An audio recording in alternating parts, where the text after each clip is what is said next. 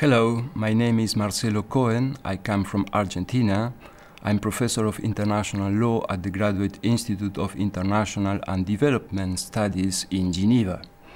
This lecture is about the applicability of the principle of uti possidetis juris to the maritime context. In a file you will find in this page, you will be able to consult the case law I will quote in this presentation, as well as some sketch maps. The emergence of new maritime spaces poses a problem for the application of uti possidetis juris to so-called maritime boundaries. At the heart of this problem is determining whether newly independent states are bound by the delimitation agreements concluded by the former colonial powers that preceded them, as well as the unilateral acts that establish their maritime jurisdictions. A similar problem also arises with respect to states that have been created outside the decolonization process in cases of separation or dissolution from their predecessor states. The International Court of Justice has fleshed out the legal character and content of the principle of uti possidetis juris in a number of cases. The first of these was the judgment handed down by the Chamber in the case concerning the frontier dispute between Burkina Faso and Mali.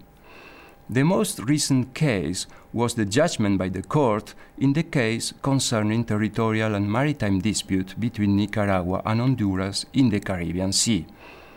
The salient points gleaned from the court's jurisprudence are the following. First, that, I quote, the principle of uti possidetis has kept its place among the most important legal principles, unquote, in the determination of title over territory and the delimitation of boundaries in the context of decolonization.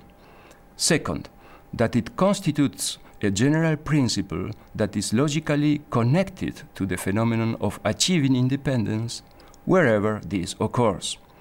Third, the principle of uti possidetis juris, I quote, is found in the preeminence according to legal title over effective possession as a basis of sovereignty. Unquote.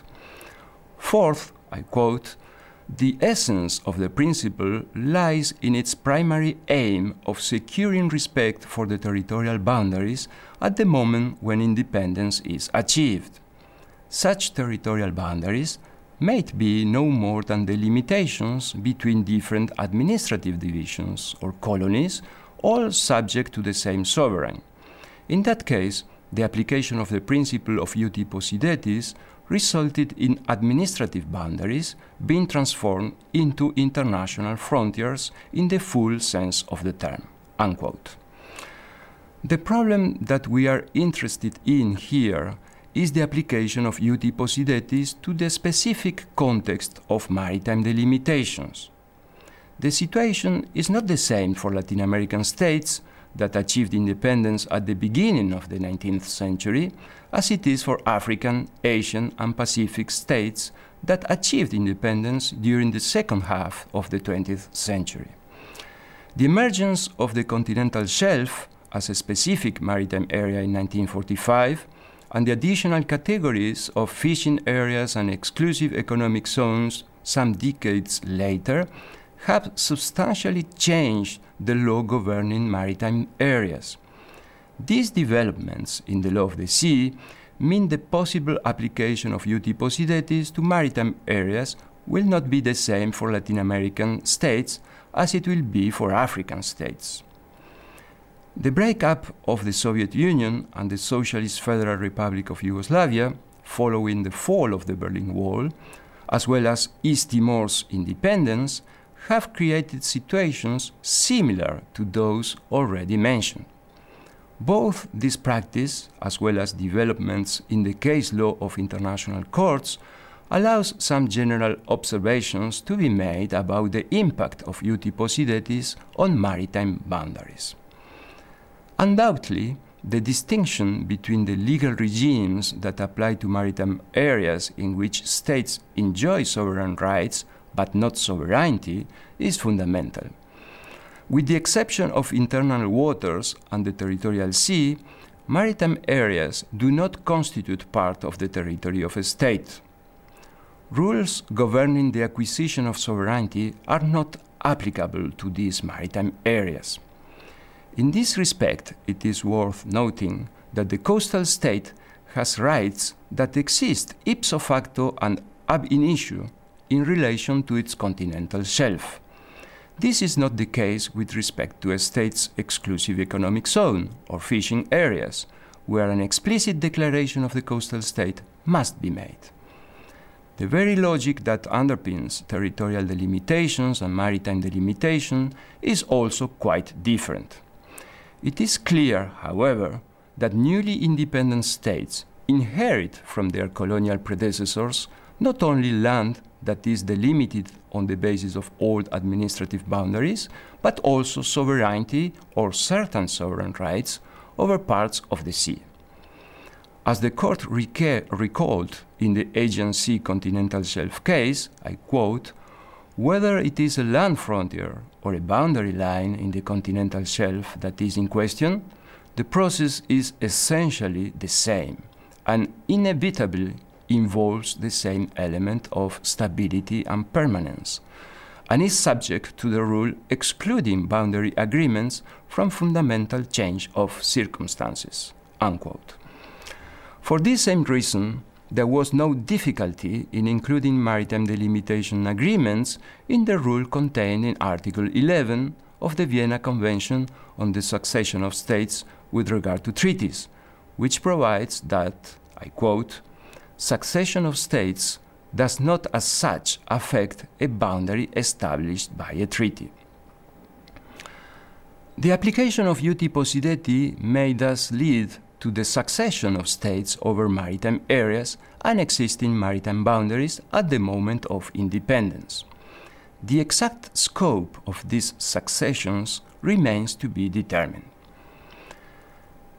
I turn now to the consideration of the situation in Latin America. I will discuss how the principle of uti possidetis may apply to maritime delimitation in this part of the world. In the 19th century, the notions of continental shelf and exclusive economic zone were unknown. Maritime delimitations during this period could only concern the territorial sea. From the international point of view, no delimitation was reached between Spain and Portugal. In the case concerning territorial and maritime dispute between Nicaragua and Honduras in the Caribbean Sea, the court had to determine whether Spain had effected a delimitation of its maritime jurisdiction among its Central American provinces.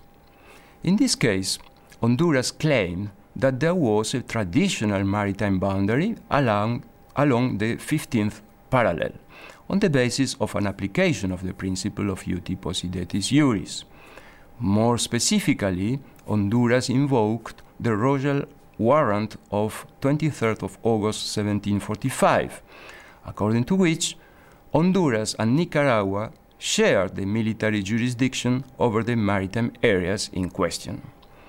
The delimitating line was marked by Cape Gracias a Dios, Honduras claimed that the later royal decree of 20th of November 1803, which placed the Mosquito Coast and the San Andres Islands under the jurisdiction of the Viceroyalty of Santa Fe or New Granada, could not alter this delimitation. Nevertheless, according to Honduras, the maritime delimitation of six, six, nautical miles of territorial waters had been extended to include new maritime areas following the exercise of post colonial effectivité. The court noted the categorical position adopted by Nicaragua that, I quote, the concept of uti possidetis that was used to determine the boundaries of the administrative divisions of the colonial power that were considered to be frozen in place at the moment of independence had nothing to do with maritime matters. Unquote. Nicaragua grounded this proposition on the fact that jurisdiction over the territorial sea had been exercised by the Spanish authorities and not by the local authorities. It is worth mentioning that the general Nicaraguan position was much more nuanced during the oral hearings. Nicaragua did not dispute the theoretical possibility of a maritime uti possidetis, nor its application when all the necessary conditions are met, but it contested its relevance in the case in question. It was thus argued for Nicaragua that at the date of independence, I quote, a joint sovereignty over the riparian republics arose over the waters of the Spanish crown in the northern Caribbean Sea and persists until such time as the areas corresponding to each of them are delimited. Unquote. The court rejected the Honduran argument as it considered that it had not been established that the Spanish crown divided its maritime jurisdiction between the colonial provinces of Nicaragua and Honduras, even within the limits of the territorial sea. The court considered that although it may be accepted that all states gain their independence with an, entitlement to a territorial sea, that legal fact does not determine where the maritime boundary between adjacent seas of neighboring states will run.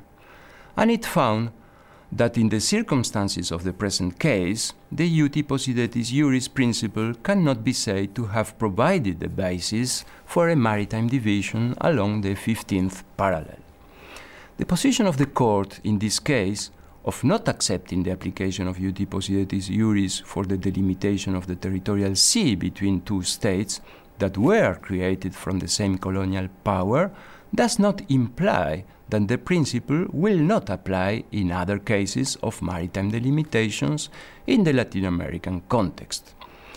The same judgment of uh, 8th of October 2007 makes clear that, I quote, the uti possidetis principle may, in certain circumstances, such as in connection with historic bays and territorial seas, play a role in a maritime delimitation. Unquote.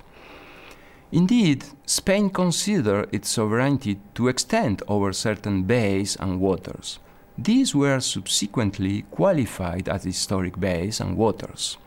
The relevant Hispano-American states inherited this situation from the Spanish and could continue to claim their entitlement over these maritime areas.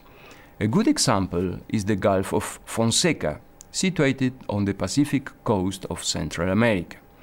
The Central American Court of Justice, in its judgment of 1917, qualified the Gulf of Fonseca as a historic bay and recalled that this qualification under Spanish rule had been passed on to the Gulf of Fonseca's respective successors, namely the Federal Republic of Central America and later El Salvador, Honduras, and Nicaragua. The same reasoning was followed by the Chamber of the International Court of Justice in the case of the land, island, and maritime frontier dispute between El Salvador and Honduras, when it stated that it is necessary to inquire into the legal situation of the waters of the Gulf in 1821 at the time of succession from Spain, for the principle of the uti possidetis juris should apply to the waters of the Gulf as well as to the land. The court reached the same conclusion as its Central American counterpart. Another example is the Rio de la Plata, even though this is a watercourse and not a maritime area. The well known Argentine diplomat Luis Maria Drago, one of the arbitrators in the North Atlantic coast fisheries case, referred to it in his dissenting opinion as an example of an historic estuary. His care in referring to it in this way is understandable, as some states, notably Great Britain, considered that this river constitutes part of the sea. It has also been claimed that Spain attributed maritime jurisdiction to its respective administrative divisions in Latin America for the purpose of maintaining security and with respect to fishing rights. This is what Argentina claimed in the Beagle Channel case as a criterion for interpreting Article 3 of the Argentine Chile Boundary Treaty of 1881. Argentina invoked the existence of an oceanic principle, according to which the Viceroyalty of the Rio de la Plata had jurisdiction over the coasts and Atlantic waters, and the Captaincy General of Chile over the coasts and waters of the Pacific. The tribunal, presided over by Sir Gerald Fitzmaurice, settled the dispute on other grounds. During the colonial period, Spain adopted a very strict position with respect of its exclusive control over the waters close to the coasts that were under its sovereignty. An example is found in the convention with Great Britain signed at the Escorial in 1790, known as the Nootka Sound Convention. The parties stipulated in Article 4, I quote, that British subjects shall not navigate nor carry on their fishery in the said areas within the distance of 10 maritime leagues from any part of the coast already occupied by Spain. Unquote. This convention may be interpreted as an implicit recognition by Britain of a maritime jurisdiction that extended to 10 maritime leagues from the Spanish coasts of America. The new Hispano-American states subsequently inherited this jurisdiction when they achieved independence some decades later. I turn now to the consideration of the situation in Africa during the second half of the 20th century. I will show that an application of the uti possidetis principle in the African context differs from its application in the Latin American context. In Africa, the application of the principle of uti possidetis must be viewed differently as maritime delimitation arose in a different context due to two factors the recent decolonization of the African continent, on the one hand, and the existence of a number of different colonial powers, on the other hand. These two contextual factors led to the development of a particular practice on the African continent for the delimitation of areas other than the territorial sea through the interpretation of treaties concluded by the former colonial powers. The question arises in this context whether these treaties continue to bind the newly independent African states. Another related question is whether the unilateral acts of the former colonial powers in the relevant maritime areas are opposable to the new states when delimiting maritime spaces. A distinction has been drawn in the case law between the attribution of an area and a maritime delimitation of a boundary. Allocation lines, that is, lines of attribution that determine the territorial sovereignty of two or more states over islands situated within these lines or on both sides of them must be distinguished from maritime boundaries. The problem lies, however, in determining the nature of the line in question. Often, this can only be determined in light of the subsequent practice of the parties. The Guinea and Guinea Bissau Arbitral Award of 1985 concerned an allocation line, and thus the applicability of uti possidetis to a maritime boundary was not at issue. The arbitral tribunal came to the conclusion that the line that figured in the French Portugal Convention of 1886 was not a maritime delimitation boundary by virtue of the practice of the former colonial states and their successors. The tribunal considered that the parties to the Convention of 1886 and their successors had interpreted the last provision of Article 1 of the Convention as not constituting a maritime boundary. In contrast, the applicability of the principle of uti possidetis to maritime areas in the case of maritime delimitation between Guinea-Bissau and Senegal was the very bone of contention between the parties. In 1960, Portugal and France had concluded an agreement on a maritime boundary.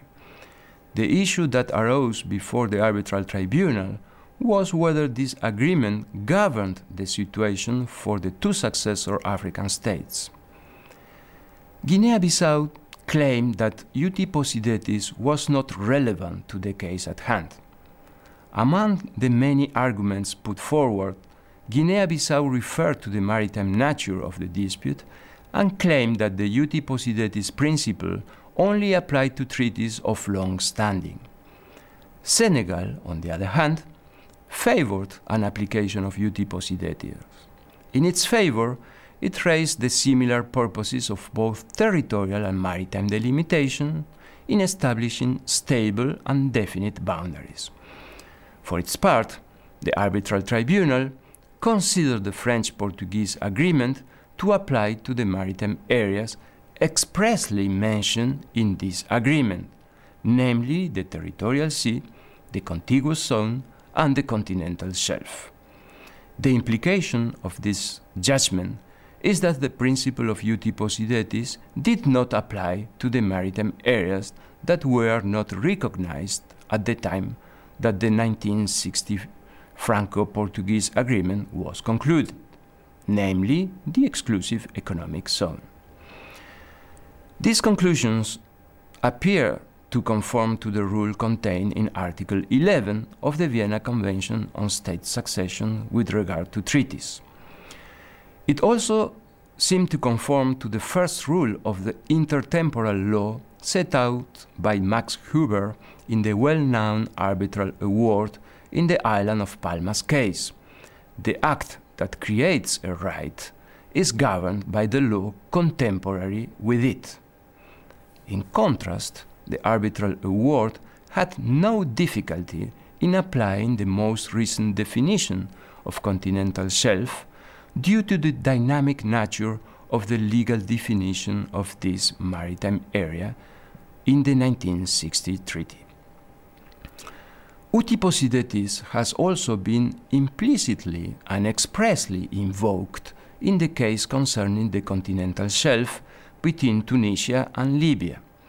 The principle was invoked in this case to claim that continuation of a land boundary in the sea and to provide further support to the alleged effectivité or the existing modus vivendi that existed during the colonial period in order to make a maritime delimitation between the two independent African states. The court found it was not justified in applying an extension of the boundary on land established by the Treaty of 1910 to the sea. This treaty, concluded between the Bey of Tunis and the Emperor of the Ottomans, was nevertheless considered to be a relevant circumstance for the court to be taken into consideration when finding that Ras Ajdir was the end of a point, the end point of a line establishing the maritime boundary. In a similar vein, petroleum concessions and sponge fisheries were raised by the parties as factors relevant to determining the boundary that existed during the colonial period. The court, however, only considered the existence of, of a modus vivendi to amount to a relevant factor to take into consideration when determining the maritime delimitation between the parties. For the court, it did not amount to a tacit agreement that definitively established a boundary. In their individual opinions, Judge Ago and Judge uh, Jimenez de Arechaga very clearly advocated for an application of ut possidetis to the limitations in maritime areas other than the territorial sea, even where these maritime areas had not been recognized at the relevant period in question. It might thus be affirmed that in the Tunisia Libya case, uti possidetis was applied by the court in a maritime context even if applying treaties of the limitations concluded by the predecessor colonial powers was not at issue.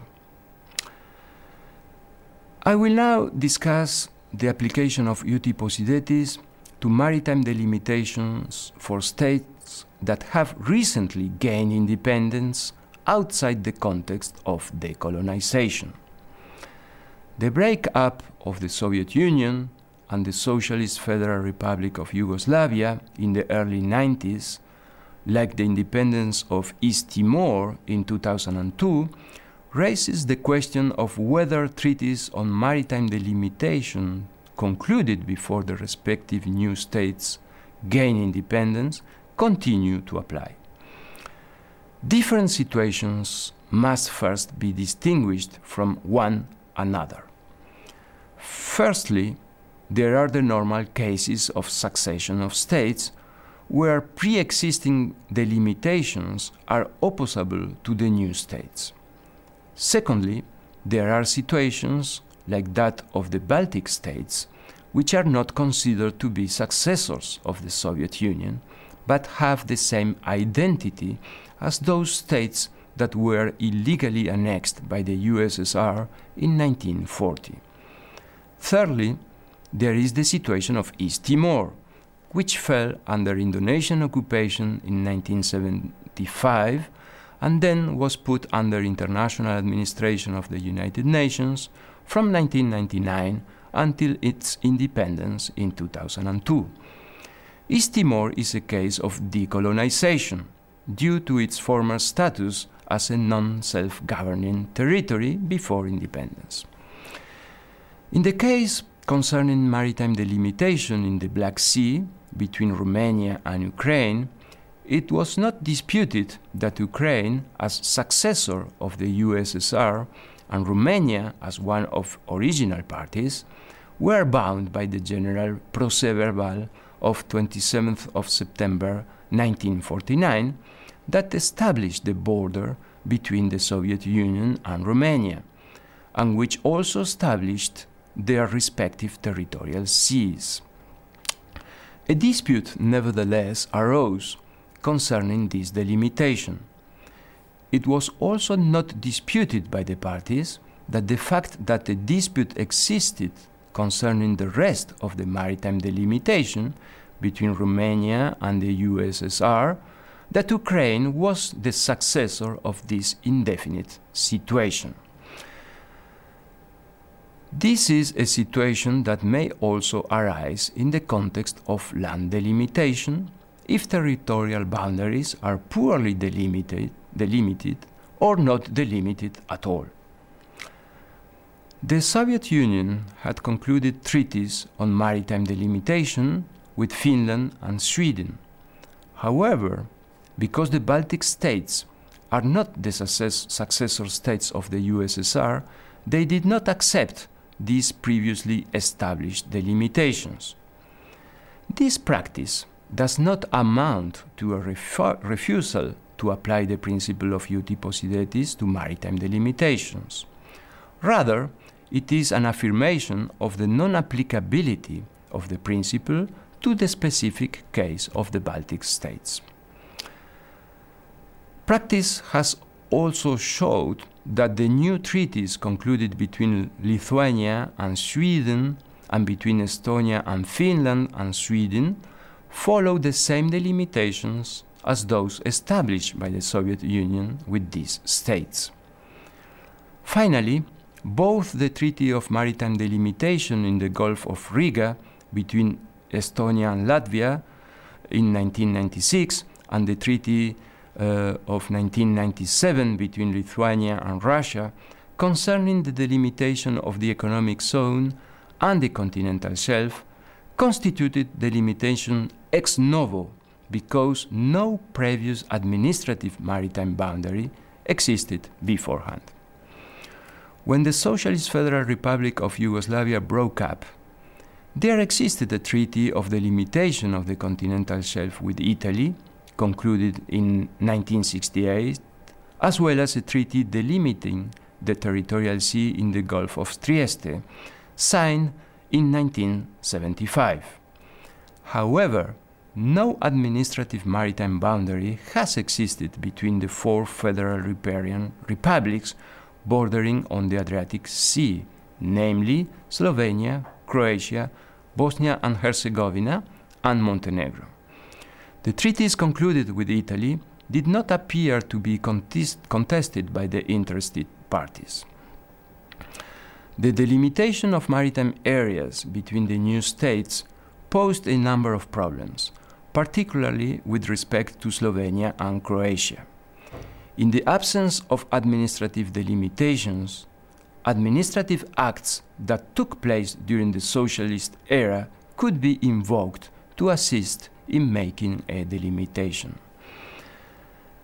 I turn now to the case of East Timor.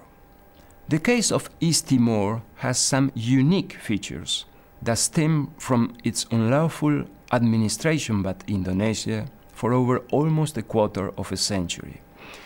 In addition to treaties delimiting the continental shelf, Australia had concluded a treaty with Indonesia that created, a, I quote, a zone of cooperation in an area between the Indonesian province of East Timor and northern Australia, unquote. As Timor Leste was not a successor of Indonesia, this treaty was not opposable to the newly independent state. Provisional arrangements were concluded between the transitory administration of the United Nations and Australia, and following its independence between Timor Leste and Australia, that maintain the zone of cooperation. This agreement does not amount to a delimitation of the continental shelf between the two states, as Timor Leste recalled before the Commission on the Limits of the Continental Shelf, when Australia alleged otherwise. Allow me to now make some concluding remarks. The principle of uti possidetis appears to be applicable to the sea in order to determine state sovereignty or sovereign rights over particular maritime areas. A successor state may invoke the unilateral acts of its predecessor state in order to demonstrate that its sovereignty or its sovereign rights extends to a particular zone in the sea adjacent to its coast, like its internal waters. If practice shows that the zone in question may be qualified as historical waters, then this legal status will continue to apply for the new state. Where the limitations were made by the predecessor state, this will continue to bind the successor state. If these delimitations concern one or a number of different maritime areas recognized at the relevant time, they will generally bind the new states. Inversely, maritime delimitations will not apply to maritime areas that were not recognized at the time the delimitation agreements were made. Such agreements will not directly govern a delimitation, but they may nevertheless be considered relevant when making an equitable maritime delimitation. The conduct of a predecessor state may also be taken into consideration, particularly if this conduct demonstrates in a clear and consistent manner the existence of an agreement. Such conduct may, in some cases, simply amount to relevant circumstances to be taken into account. The principle of uti possidetis thus contributes to providing stability to legal situations, including with respect to maritime areas, where previous regimes and delimitations can be shown to have existed during the period preceding independence. I thank you for your attention.